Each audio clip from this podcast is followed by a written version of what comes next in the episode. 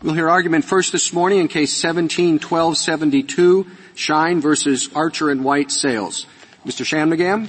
Thank you, Mister Chief Justice, and may it please the Court. The Federal Arbitration Act requires courts to enforce arbitration agreements according to their terms. This case involves a straightforward application of that principle in the context of arbitrability, specifically where the parties have agreed to delegate to the arbitrator the authority to decide whether claims are subject to arbitration.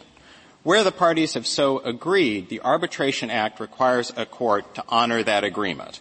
A court does not have the power to decide the issue of arbitrability for itself and to short-circuit the arbitrator's ability to do so. Mister Shanmugam, can we back up and have you explain why we even get to a question, the question presented, because Schein has no arbitration agreement with Archer. So how, what is this agreement? It's not between Archer and Schein. How does Schein get to claim the benefit of an agreement Schein did not make? Uh, Justice Ginsburg, uh, there is a question in the case concerning non-parties. The agreements in question are agreements with some of the defendants, not all of them, and so therefore as to the non-signatory defendants, there is a question reserved by the Court of Appeals about the doctrine of equitable estoppel, and that would be an issue for the Court of Appeals to address on remand if this Court agrees with us on the question presented. That is obviously a discrete issue, not reached by the Court of Appeals in the decision below, and again, an issue that would be open on remand. But on the question presented, I think our submission is quite straightforward. The wholly groundless exception on which the Court of Appeals relied has no footing in the text of the Arbitration Act. Where the parties have agreed to delegate the issue of arbitrability to the arbitrator, the merits of that issue are for the arbitrator and wholly for the arbitrator to decide. Sections two, three, and four of the Arbitration Act all point in the same direction. Where you have a valid delegation, that is treated, as this Court has indicated, like an antecedent agreement to arbitrate. And all there is for a court to do is to determine, first, that that provision is itself valid, and second, to determine whether the opposing party is, in fact, resisting the enforcement of that provision. I'm not sure your answer to Justice Ginsburg is totally um, uh, responsive. The, the question of whether or not there is a valid arbitration agreement between the parties is antecedent to an order compelling arbitration. The Court makes that decision. And um, I wonder why this isn't a, a similar question. I mean, your friend on the other side makes the argument that, well, parties would not have agreed to uh, uh, uh, submit wholly groundless questions to the arbitrator, and so you should see, uh, treat it as the same type of question. So, uh, Mister Chief Justice, I think there are two parts to your question. First, to pick up on my response to Justice Ginsburg, we are certainly not disputing that the issue of equitable estoppel, the issue of which parties are bound, is an issue that goes to validity. It's an issue for the Court to decide. So again, on remand, that would be a question for the Court of Appeals in the first instance. The Court of Appeals explicitly did not reach that question because of its holding on the wholly groundless exception. It said that the uh, a requirement uh, that arbitrability goes to the arbitrator was not enforceable as to anyone, even as to the signatories to the agreement. I think as to the second part of your question, uh, again, we think that the question of whether or not there is a valid agreement more generally is a question for the Court. And so if, for instance, there were some question about the validity of the delegation provision, say a question about whether the de- delegation provision is itself unconscionable, that would again be a question for the Court to decide. But I think that on the issue of arbitrability, this Court has said time and again, most recently in the First Options case, that arbitrability can be delegated where there is a sufficiently clear delegation, and once the issue is delegated, it is for the arbitrator. Well, the question, clear, clear and unmistakable delegation, why can't it be both? That is, that the arbitrator has this authority to decide questions of arbitrability, but it is not exclusive of the Court. We have one brief saying that that is indeed the position that the rest- restatement uh, has taken? So uh, all of the courts of appeals to have considered the issue have held that this type of incorporated delegation meets this Court's requirements. And let me explain why that's true, even though, again, that's an issue outside the scope of the question presented. We certainly think it would be appropriate for this Court to provide guidance on that issue, but the Court certainly does not have to reach it if it so chooses. What is going on in this case, if you look at the four corners of the delegate, uh, of the arbitration agreement, and I would point the Court in particular to page fifty-eight of the Joint Appendix or to page eight of our brief, is that the arbitration agreement by its terms incorporates the rules of the American Arbitration Association, and it does so very clearly. That is a quite common arrangement, particularly in commercial arbitrations like the one at issue here. Then if you take a look at the rules of the American Arbitration Association, those rules, and in particular Rule seven A, clearly give the arbitrator the authority to decide arbitrability. And under uh, this Court's uh, decision in First Options, the relevant inquiry is whether or not the parties were willing to be bound by the arbitrator's determination on the issue in question. And so with all due respect to Professor Berman in his amicus brief, the position that he propounds has been rejected by every court of appeals to have considered this issue. And if the Court has any interest in this issue, I would refer the Court to the very thoughtful opinion of the Tenth Circuit in the Belnap case, which discusses this issue in some detail.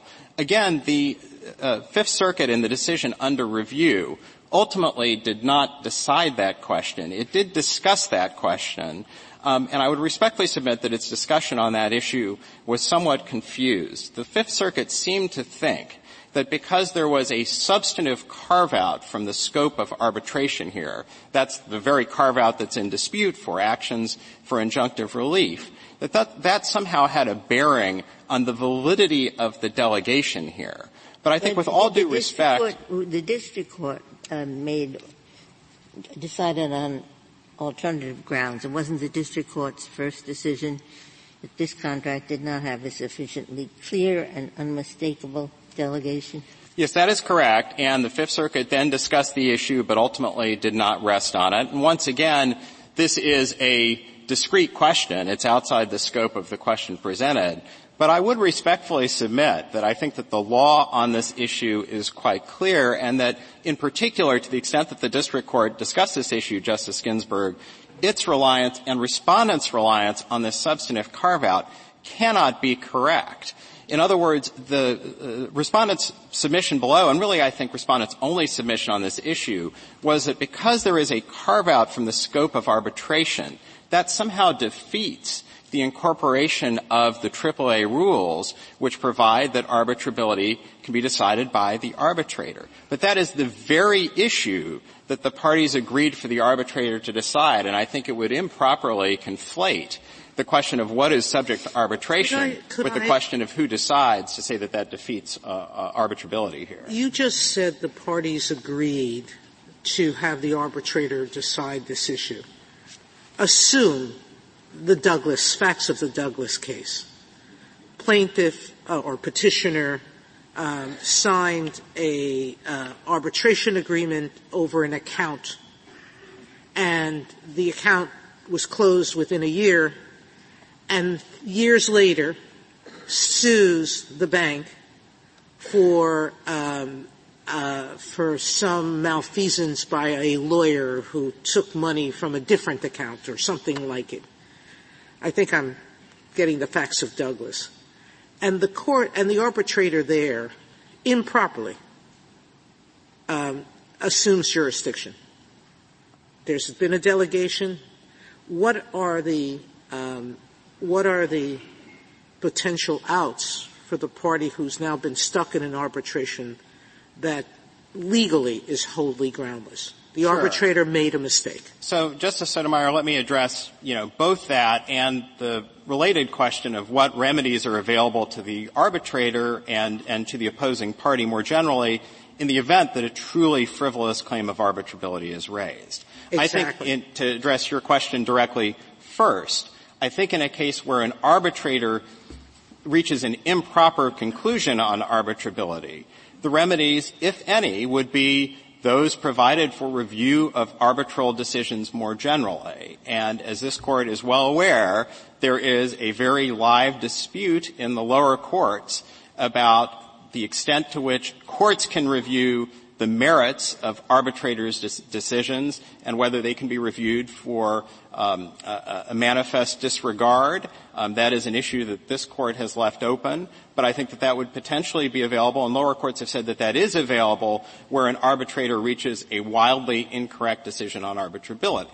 I think that to the extent that the other side points to the Douglas case as sort of the flagship example of a meritless claim of arbitrability being raised and the dangers of Basically, getting you're telling me, at least on the express terms of enforcing an arbitration award under the statute, there is no remedy for that Douglas party. Uh, well, there is potentially review if, or if, manifest if disregard. We, if we accept manifest disregard. Yes. We haven't done that yet. But which is to say... But there's is, no statutory provision under the Act.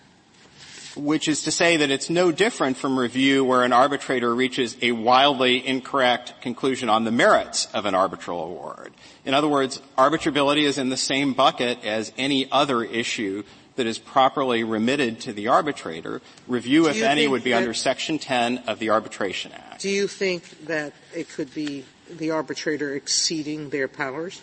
Well, it could be, and I think that if you look at the lower courts that have reviewed arbitrability determinations, some of them have located review in exceeds powers in Section ten A four, though even those courts have engaged in pretty deferential review. I think as a practical matter, it's basically the same review as manifest disregard review, and it certainly is not the sort of de novo review that respondent seems to can, contemplate. Can you understand the common sense resistance to the idea that if a party has not agreed to arbitrate a particular issue because it's wholly groundless, there is no way that an arbitrator could, in good faith and without error, um, reach a conclusion that arbitration was agreed to.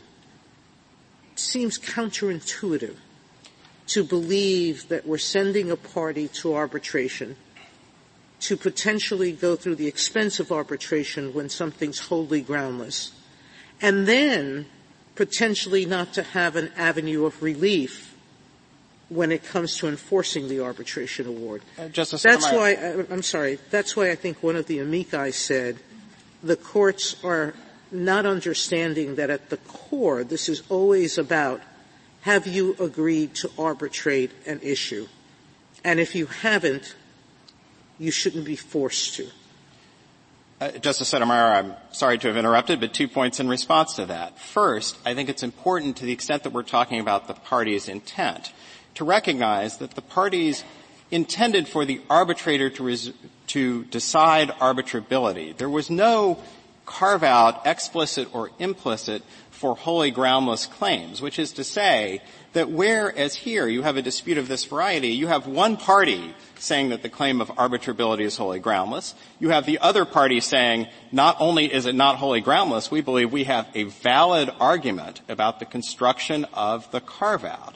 The parties agreed to have the arbitrator be the decision-maker, and I don't think, with all due respect to respondent who faints in this direction, that there's any way to reform the incorporated delegation here to create a carve-out, to create a carve-out for wholly groundless claims, to say that the parties somehow implicitly agreed that the arbitrator would decide arbitrability unless the claim was somehow wholly groundless or that there would be some preliminary determination by the district court. Well, why now, is that, Mister Shanmugam? I mean, if you look at First Options, First Options is a case where we said we're not going to treat these delegation clauses in exactly the same way as we treat other clauses. And there was an idea that people don't really think about the question of who decides, and so we're going to hold parties to this higher standard, the clear and unmistakable intent standard. And wouldn't the same kind of argument be true here, that the parties never really considered who was going to decide these groundless claims of arbitrability? Or maybe if they did consider it, they would have thought that it was a pretty strange system to send it to an arbitrator just so that the arbitrator could send it back to the court. So that we are going to, um, to you know, to, to, to say that there's a special rule in interpreting these kinds of clauses. Uh, Justice Kagan, I, I, there is obviously an interpretive rule that requires clear and unmistakable evidence that the parties intended to delegate the issue. But I would respectfully submit that once you have that evidence, that rule falls out of the equation. And again, why, why do you have the evidence when the the, the the model case is this court's Rent-A-Car decision, and then the the clause said, the arbitrator, not the court, has exclusive authority. And here we are missing both the arbitrator to the exclusion of the court, and the arbitrator has exclusive authority. It's nothing like that. I think, uh, Justice Ginsburg, if you take a look at page nine forty-six of this Court's opinion in First Options, it focuses on the willingness of the party to be bound by the arbitrator's decision. And I think with all due respect, we have that here.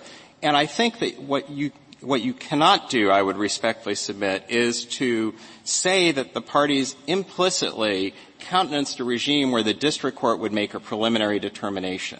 With respect, Justice Kagan, I think your question assumes that the claim of arbitrability is wholly groundless. That is the very merits dispute between the parties. We believe that we have, uh, that the claims at issue are arbitrable, and respondent disagrees with that.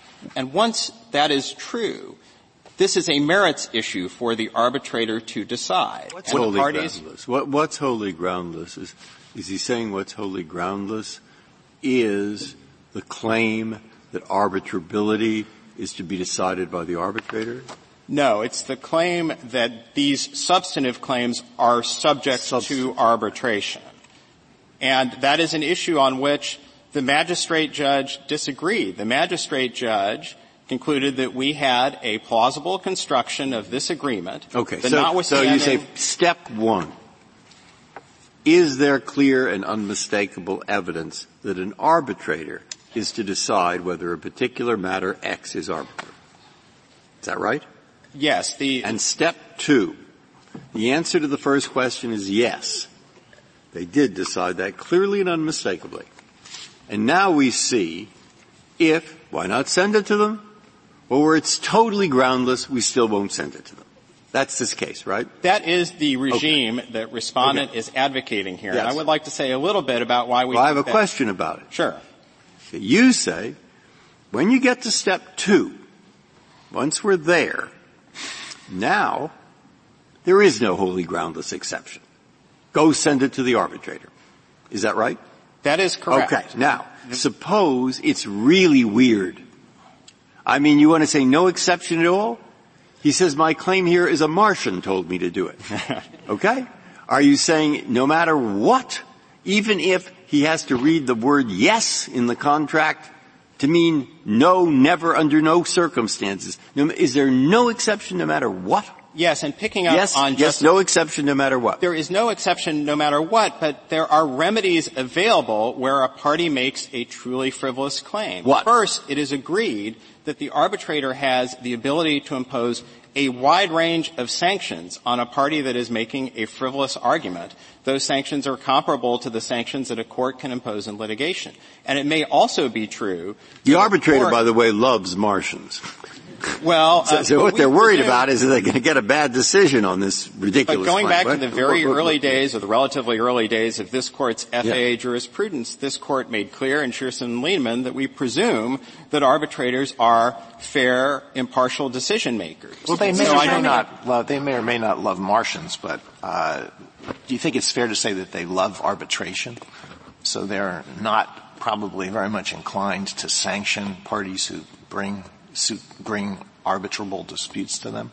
They actually do have um, specific and explicit remedies under their rules for providing, uh, for imposing sanctions, including cost and fee shifting and the like. And it may very well be that after an arbitrator makes uh, his or her determination, that a district court would have the ability to impose sanctions under Rule eleven where the requirements of that rule well, are met. Well, how can it do that if the court can't even take a peek at the arbitrability question itself, how does the Court all of a sudden have the power to sanction a motion to compel? At least before remitting the issue to arbitration, I think there would be a conflict between Rule eleven and the Arbitration Act if a court were to make a merits determination first. But I think after an arbitrator makes a determination, when the parties are back before the district court, I think the district court would have the ability to make the determination that the petition to compel arbitration was frivolous or broad. What is the advantage? What is the advantage of this? Because remember step one. Step one is we have to decide, court, we're a court, we have to decide whether there is a clear and unmistakable commitment to have this kind of matter decided in arbitration. Now, kind of matter. Now, you would have thought if you really have a Martian case, the judge would have found some way not to send it. And he would have said, kind of matter. Well, not the Martian kind of matter. There's no clear and unmistakable commitment to send that kind of matter. In other words, if it's weird enough, you don't have to get beyond step one, because you can say there's no commitment to send this kind of matter. And now, what's the difference between that and what they did say? There's no commitment to send a groundless matter. But the whole point of the principle that the parties can delegate arbitrability yes. to the arbitrator is that the parties can make a decision about who decides and yes. where no, I the party's intent that. is sufficiently clear that the arbitrator yes. decides. Well, it's never sufficiently clear if the matter that they're deciding to arbitrate is a Martian matter, unless they really said Martians, which I don't think would ever happen. In other words, if it is a totally ridiculous claim, shouldn't you have to find a clear and definite commitment to send a wholly ridiculous matter to the arbitrator? But that goes to the merits, and wherever you set the bar, the fact remains that it is still a merits determination. And to the extent that this Court is concerned about this as a policy matter, and I would respectfully submit that there is not a lot of evidence to indicate that this is a problem, perhaps not surprisingly, because often the defendants bear the cost of arbitral proceedings.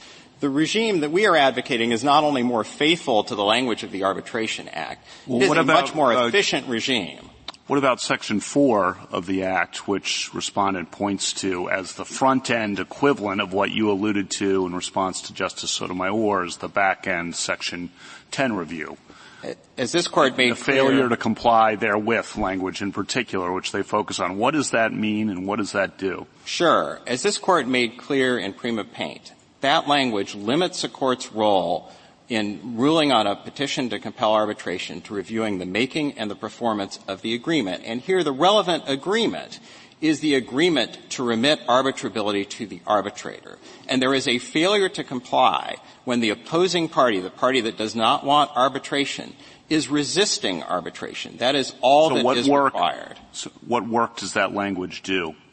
All that it on required. Performance. I, what, give me an example of when that would have some effect, if there is one. Well, I, I think that all it requires a court to do, and this is a pretty minimal function, is to determine that you have one party that wants arbitration and another party so that, that does not. That's what I thought you'd say, and that means, in essence, I think that that language in the statute does no work. Well, there has to still be a a, a dispute, which is to say you've got to have one party. That's covered by the beginning of the Section four, though. Uh, well, I, I don't think so. I mean, I think that that is the relevant, the relevant failure to comply. A, a party aggrieved by the alleged failure or refusal to arbitrate. Um, I'm, I'm just trying to figure out what failure to comply therewith. I, I think both sides agree that those two things are essentially reinforcing, which is to say that when you have a party that resists arbitration, the moving party is aggrieved. Um, and I think that Respondent recognizes in a footnote in Uh, uh, it's brief that uh, aggrieved does no independent work beyond that. But I do think that the regime that we're advocating is a more efficient regime precisely because under Respondent's regime, a district court is supposedly making this threshold determination on whether or not the claim of arbitrability is wholly groundless. If a district court concludes that the claim is not wholly groundless, presumably the issue would then go to the arbitrator to make a plenary determination on that issue. And if the district court determines that the claim is wholly groundless, there will be appeals as of right immediately under Section sixteen of the Arbitration Act. And that will lead to the very inefficiency that we see in this case. This case is certainly an outlier because it has taken so long. But we are now six years down the road still litigating the issue of arbitrability. Oh, but that was, that was the court's, I mean, the court to decide whether the motion was for the magistrate judge to reconsider or for the district court to review. That explains three of the six years of the delay, Justice Ginsburg, but I really don't think it can be reasonably disputed that if the issue of arbitrability had gone to the arbitrator in the first instance, as it should have, that we probably would be entirely done with this case. And, of course, our fundamental submission is that there is simply no footing in the text of the Arbitration Act for this exception. To the extent that the Court has questions about the delegation in this case, that is a discrete question that the Court need not reach here. And so we submit that on the question presented, the answer is quite simple. The F A A does not permit this exception, and therefore the judgment should be vacated. I'll reserve the balance of my time for rebuttal. Thank you, counsel. Mister Geyser? Thank you, Mister Chief Justice, and may it please the Court. Petitioner's position is at odds with the F A A's plain language and the party's obvious intent. Under Section four, the — Your position is contrary to Rent-A-Center. I don't believe so, Your Honor. Uh, so explain it to me, because I think Rent-A-Center said that that language is limited to, was there an agreement between the parties, and was there a, de- uh, a delegation? And if there is, don't look to the merits. I don't see how determining whether something is wholly groundless is anything but a merits determination. Well, Your Honor, it's, it's what type of merits determination. Section four's plain text authorizes the courts and, in fact, instructs them to have a gatekeeping function in looking at the merits of whether there's a failure to comply with the arbitration agreement. It says nothing at all about the failure to file a legitimate claim on the merits. So it draws a, a – I'm sorry. I, it, was there an agreement? There was an agreement. It, but Rent-A-Center, again, the, what they were talking about in that case is they're saying that if the underlying merits is, is frivolous, the underlying merits of the case, the actual lawsuit. The Rent-A-Center didn't say that at all. Rent-A-Center said don't look at the merits at all. It didn't carve out well, I, a particular form of the merits. Well, I don't think Rent-A-Center, though, is saying that if there's only one possible outcome, then you should send it to the arbitrator anyway. And, in fact, that would be inconsistent with, with what this Court did in Stolt-Nielsen. In Stolt-Nielsen, the parties expressly agreed that the arbitrator would decide if there's class arbitration. And the Court said the arbitrator applied the wrong analysis. And it did not send the case back to the arbitrator to do again. It said there is only one possible outcome and so proceeded to decide the issue on its own. And that's consistent with general legal principles. If there is an absolutely futile claim, it makes absolutely no sense, there's no conceivable possibility that the arbitrator will say that this case belongs in arbitration. There's not a bona fide dispute. There's no point to sending it to the arbitrator. But that's the problem, isn't that's the problem with my prior suggestion, is really what Justice Sotomayor says. Once you look beyond the first question, did the parties agree to send this kind of dispute to arbitration? And then you start getting to the second question. Did they mean this kind, that kind? You're really deciding arbitrability. Courts will decide different things. Everybody will start making their arbitration argument. And even though it'll save time in a handful of cases, time will be lost overall. So read it for what it says. It hands the decision to the arbitrator to make the arbitrability decision. What's wrong with that? There are a number of problems with that, Justice Breyer. The first is a textual problem.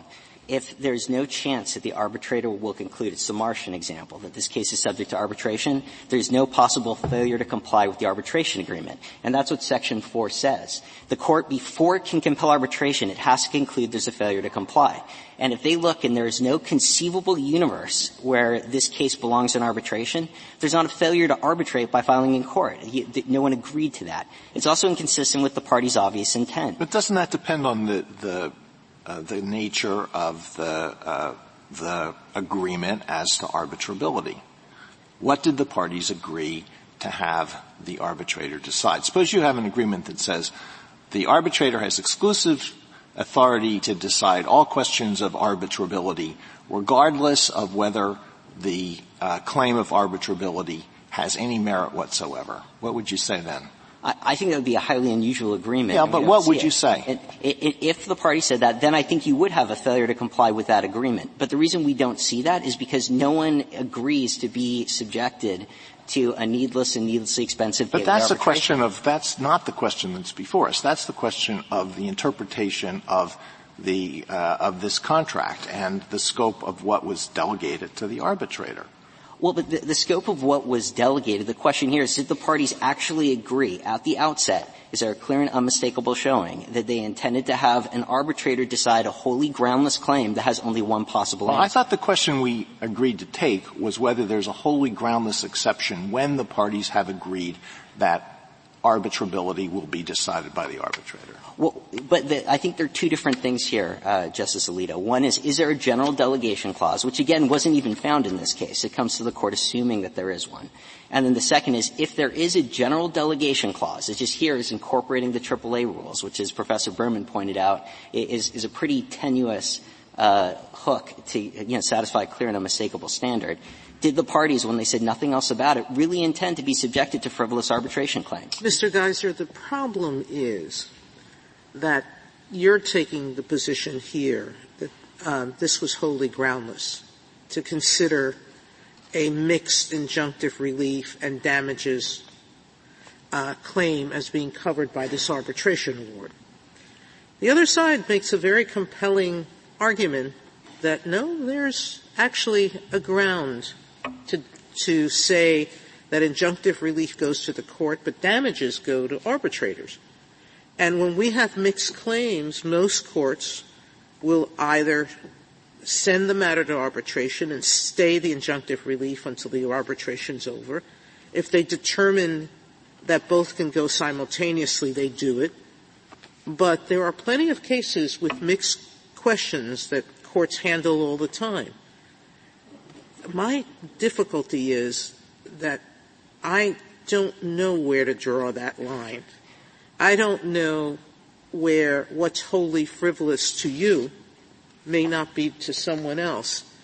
And if there's been a true delegation, why shouldn't that go to the arbitrator?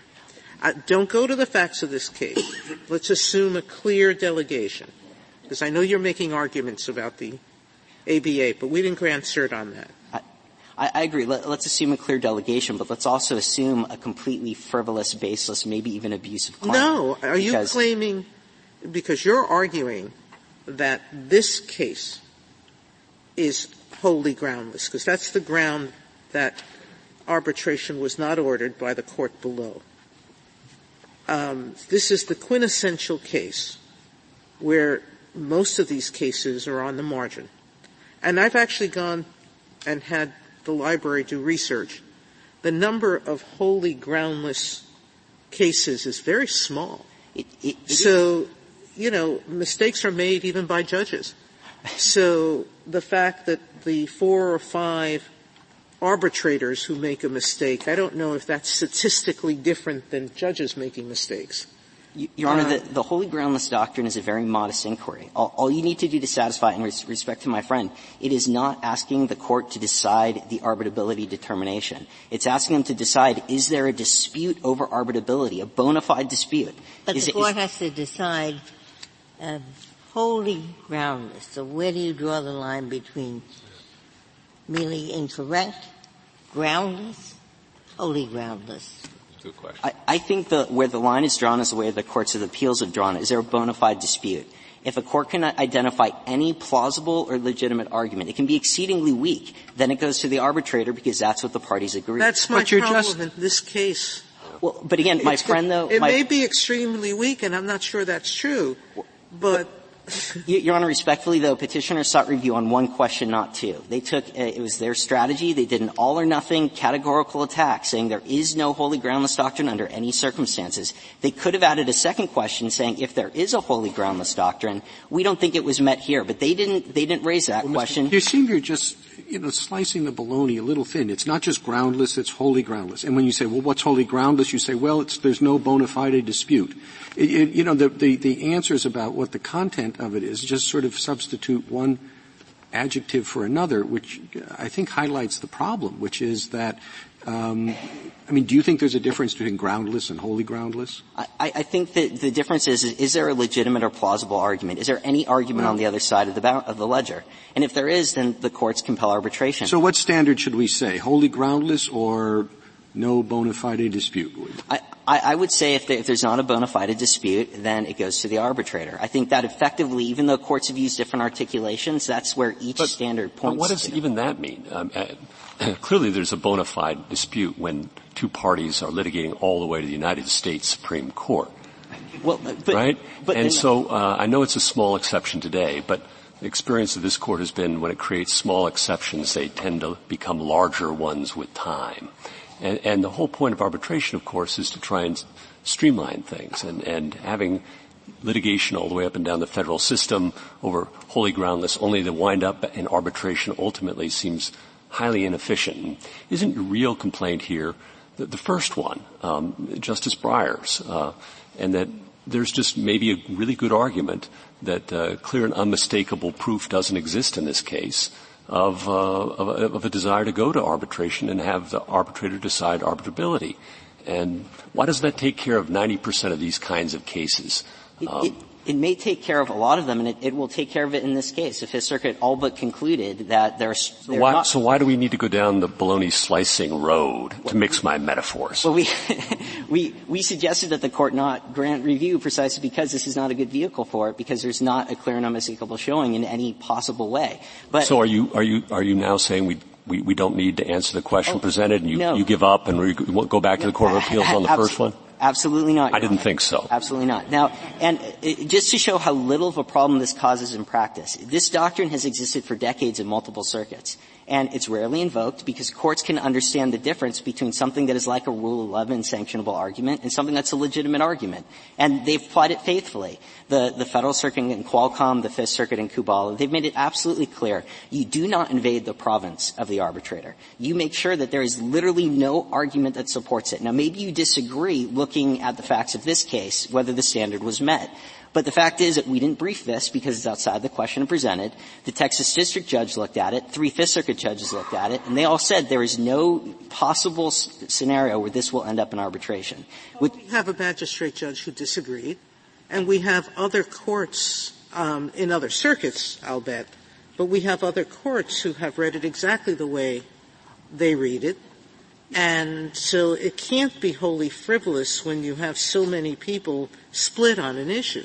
Well, no, Your Honor, and, and just to be very clear on two things. The magistrate judge recognized that petitioner's construction of the actual language of the agreement was problematic. That's at page forty-one A of the, of the petition appendix. It said problematic. It rewrote the agreement to, to, to match what the magistrate judge thought would be a better arbitration clause. That's exactly what this court has said that arbitrators can't do, and I don't see any license for a magistrate judge to be able to do it either. You have to apply the agreement as written. And for the other circuits that have looked at other clauses and say we can divide it up between injunctive relief and cases on the merits, those involved very different arbitration clauses. The language of those clauses were written in very different terms. They typically divided up one general delegation where everything goes to the arbitrator, and then in a separate section or a separate sentence at least, it carved out specific uh, claims that sought injunctive relief. Here you have a parenthetical that says that if it's an action, not a claim, but an action seeking injunctive relief, it's it's excluded. Well, what what injunctive relief does Archer seek? We're told that the what Archer wants most of all is money. Damages. Well, the, and, and the courts could have, or the parties could have written, at least the ones that had the arbitration clause, uh, could have written this to say that the predominant relief is damages. It goes to the arbitrator. That's not what they wrote. But what kind of injunctive relief? That just let's take this down to the ground. Sure. The, they're seeking uh, an injunction of anti-competitive conduct that has been investigated now by multiple state and federal agencies, and that we allege is ongoing today. So what they'd like to have happen is the, the, the anti-competitive conduct to stop. Now, if that goes to the arbitrator, that will multiply proceedings because an arbitrator can't enforce their own award. They don't have an army. You need to get an award from the arbitrator saying we'll grant an injunction and get that enforced in court, where surely there will be more litigation in court. So it makes perfectly good sense that parties thinking in advance that they might need injunctive relief it would not want to include to, ar- to arbitration an action seeking injunctive relief. But to, to bring this back to the actual text of the statute, on, I s- on the text of the statute, you hang almost everything on the failure to comply therewith language, and you heard Mister Shanmugam's response to that, that that's very much a minimal bar that is merely designed to ensure that someone's opposing uh, the referral or opposing arbitration. What's your response to him? Uh, I, respectfully, I, th- I think he's mistaken. I, the, when, when the plain language of the statute, which is imposing a direct gatekeeping function on the court, say they have to be satisfied there's been a failure to comply with the arbitration agreement. So from a common sense perspective, does anyone think that you failed to comply with an arbitration agreement when the only conceivable outcome is the case belongs in court? It's effectively like saying a party has to go to the arbitrator and seek pre-clearance before they can file their claim, even if it's the Martian example, where there is no conceivable chance that the arbitrator, if they're genuinely construing the agreement, will say this belongs in arbitration. And that respectively just makes no sense, and especially makes no sense looking at the statutory design. Congress under Section ten, and we do think Section ten provides uh, a back-end uh, safeguard here, uh, that if an arbitrator takes the Martian case, and they absolutely exceed their powers, they've adjudicated a dispute that the parties did not grant authority for the arbitrator to resolve, that would be an excess of authority. It makes no sense when Congress has that specific substantive check on the back end. They've authorized the same judges to read the same agreement and make the same wholly groundless type determination that they say, let's just do it on the back end and not on the front end before we can save this huge and colossal waste of time and resources. Is, is, I, I just follow me here is that Uh, Professor Berman, I thought, was writing a, an amicus brief on your side, uh, which says there isn't a clear and unmistakable uh, commitment to arbitration. But is that uh, issue in front of us? It's, I think it's assumed in this case that there is, even though there is. So we, so his, we'd said that that point he made might be a good point, but that's not in the case. It, so it's not in the case that there is, whether there is a clear and unmistakable arbitration. It's not in the case whether this was wholly groundless. And we're taking this case assuming that there is such a thing as the unmistakable and assuming also that it is not wholly, it is wholly groundless. Then is there an exception for the wholly groundless? So we're, I'm not making an argument. I just want to be sure I'm right. We, it, it, that, that is, in fact, what the Court, I believe, is doing. And uh, we would it's warmly... pretty theoretical, and that's an argument. We, we would warmly invite a dig if the Court would like to, to dig the case. Uh, but at the same time, though, we, we do think there is, in fact, a wholly groundless doctrine, just as there has been one for decades in the lower courts without any meaningful frustration of legitimate rights to arbitrate. Mister Geyser, can I go back to um, Justice Kavanaugh's textual question? Because when I stare at this language, the failure to comply therewith language, it seems to me I can read it two ways, neither of which is yours. So the first way is Mister Shanmugam's minimalist way, doesn't mean very much of anything at all. The second way suggests that we've gone wrong in, in prior cases. It's the maximalist approach, which is what this language was meant to do was assign arbitrability issues to the courts. But We've um, we've pretty much uh, we we we've gone by that that understanding of the language. What I can't understand is how you can read the language to create this halfway house position. Sure, and and Justice Kagan, first of all, I do think that actually the most faithful interpretation of this text is that it does assign to the courts the responsibility to decide the gateway issue. Uh, but that that ship is somewhat sailed. You can't um, do that. But but I'm sorry.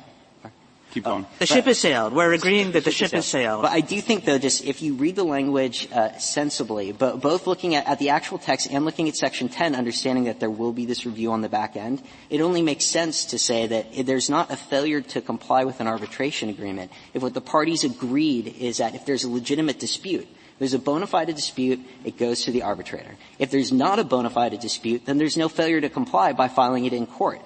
And I do think that you can read that into the language of, of an ordinary agreement.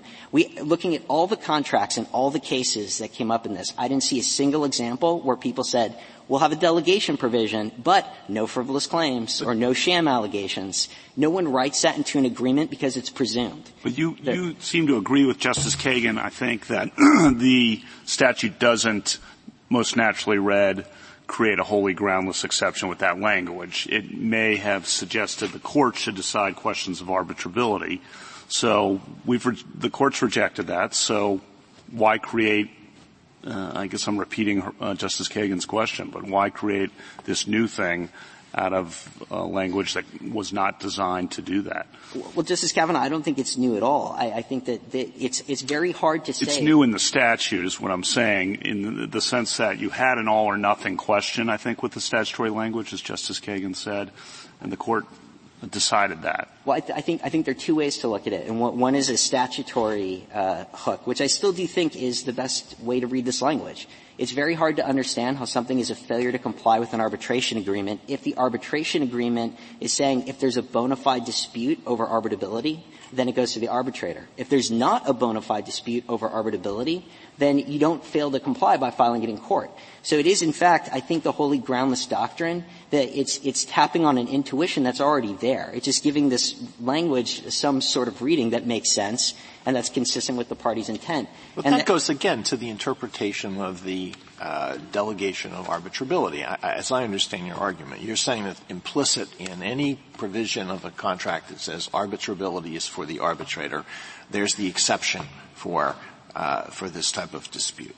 There That's is, the argument, right? Th- that, that is, that is part of the argument, Your Honor, and the reason it, I think it's correct is that no one anticipates being dragged into a, a, an absolutely frivolous dispute.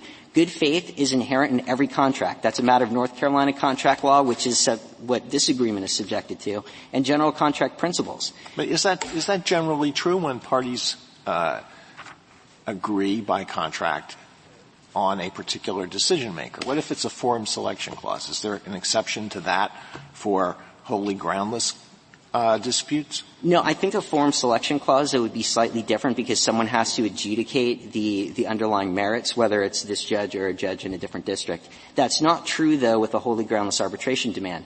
This is generating a pointless process. This is what happens when you file a wholly groundless arbitration demand.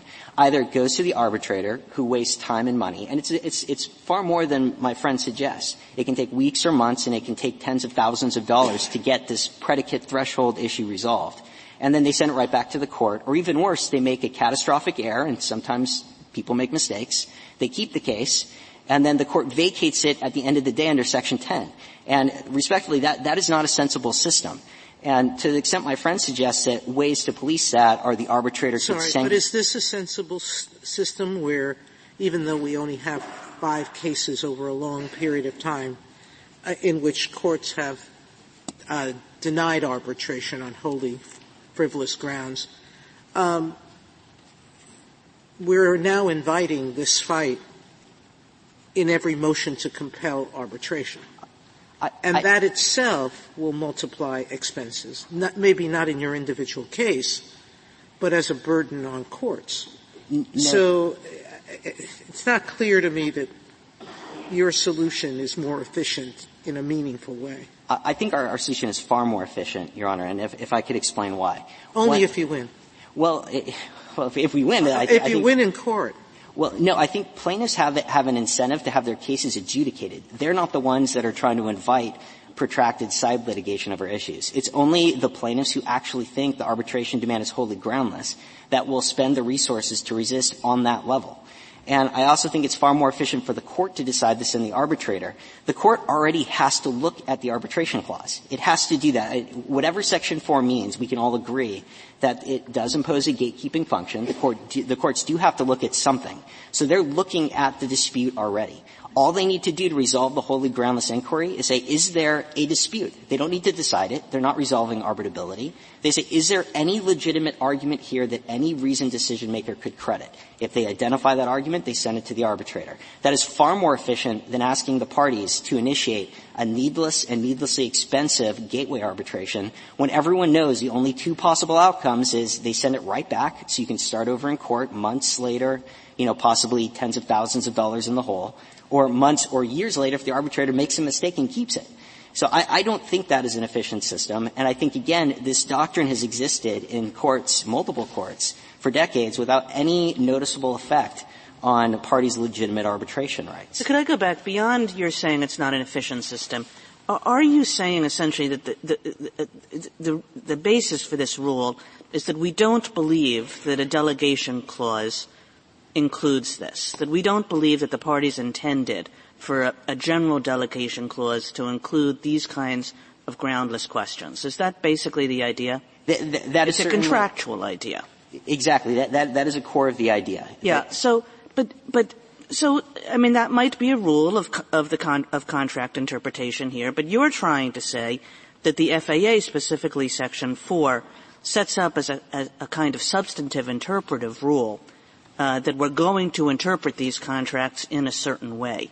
And that seems like a strange thing for us to think about the F A A. Oh, I, I don't think that's strange at all, Your Honor. And in, in First Options and, and in, in Oxford or in Stolt-Nielsen, um, the Court specifically says that it crafts interpretive rules in the setting to match the party's likely intent.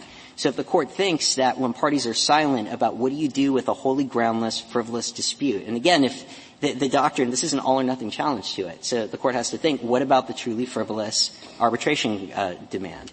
And I, I think it's perfectly sensible to say that it, parties did not agree to have non-bona fide disputes sent to an arbitrator.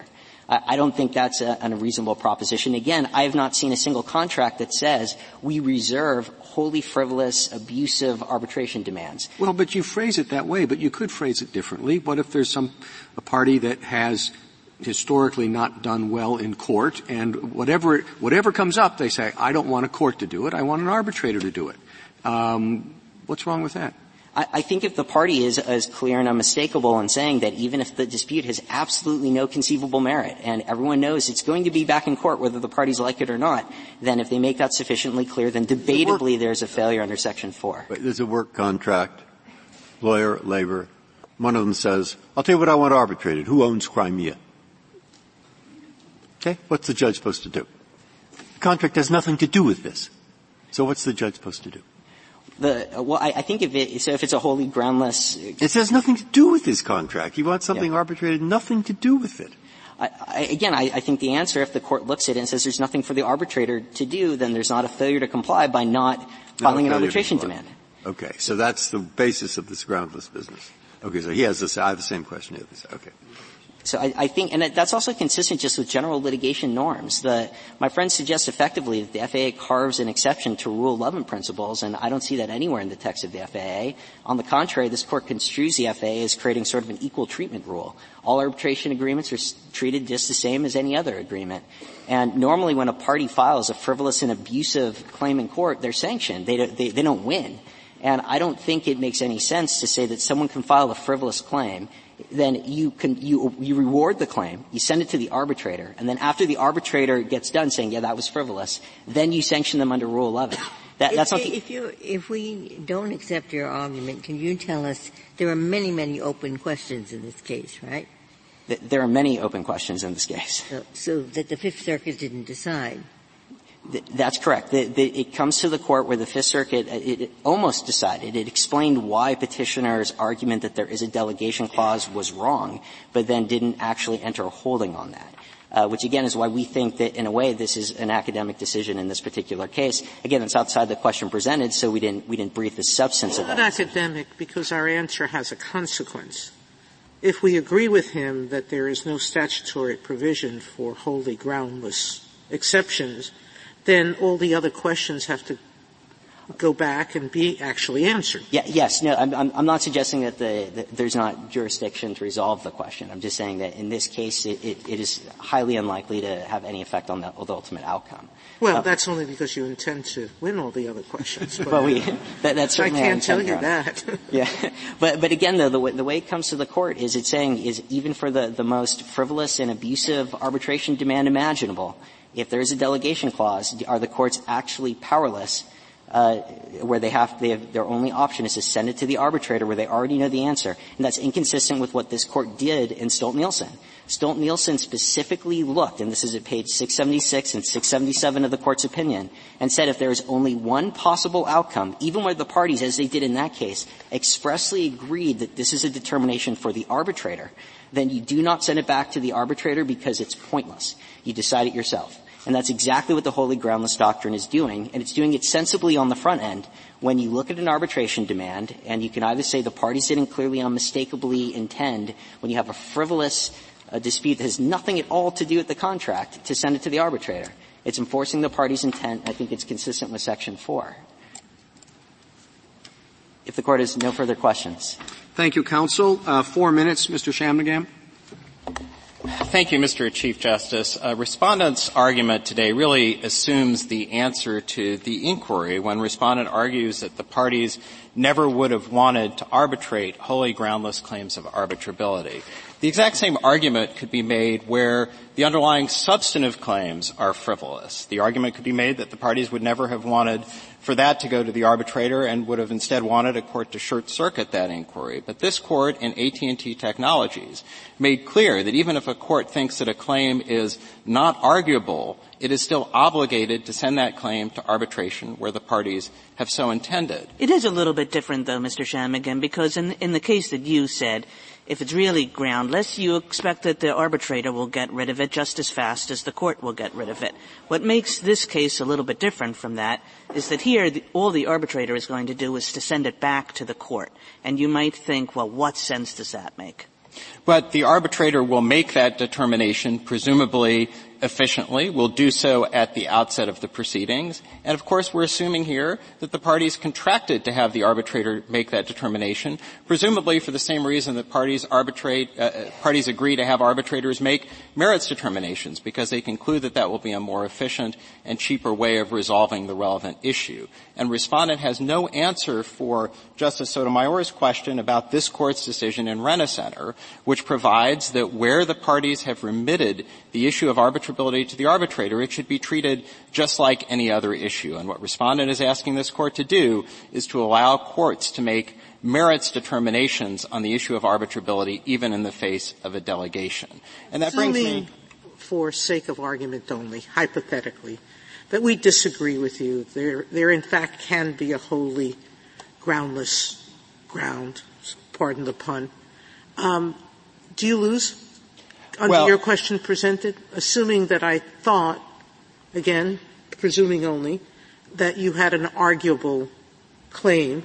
We, we continue to believe that we have a valid claim of arbitrability and certainly not a wholly groundless one. And if this Court vacates and this case gets to the arbitrator on that issue, we will make that argument. And I would note parenthetically. But you don't under the question presented if I, if we disagree with you. We didn't present a question concerning the application of the wholly groundless exception. To be sure, that's obviously a case-specific determination. But I do think that this case illustrates the danger of the wholly groundless exception. There would be a dangerous pliability to that standard regardless of what words this Court puts on a page. And this case illustrates that. And so in addition to the inefficiency of this standard, I would point to that pliability as reasons why this Court, as a policy matter, should not adopt this exception, an exception that, as you point out, Justice Sotomayor, has been applied in only a very small number of cases since the Federal Circuit of all people first recognized this exception about a decade ago. And so it simply would not be worth the candle to filter out the truly frivolous claims, particularly where there are remedies available, sanctions remedies available for Justice Breyer's Crimea hypothetical and any other hypothetical one might imagine. And I think it's very hard yeah, to look the law, at the law. I mean, normally in the law, when a judge has something frivolous, he says so. So, so you have your thing on the one side. So it's like a forum selection clause. But on the other side is a natural reluctance when you have a, something absolutely frivolous, not to say. There are certainly cases in the law it's more generally. It's not just arbitration. It's all over the place. I, I recognize that, for instance, in the context of administrative law, there are cases that stand for the proposition that where an administrative agency concludes that it would be futile to have a hearing, the agency has the power not to hold the hearing. But this case is different from any of those cases because what Respondent is arguing is that where the parties have agreed to have one decision-maker make a determination, another decision-maker has the power to short-circuit that determination. And after all, the fundamental policy of the F A A is to enforce arbitration agreements according to their terms. The wholly groundless exception would create a way around that policy, and we would respectfully submit that the judgment should therefore be vacated. Thank you, counsel. The case is submitted.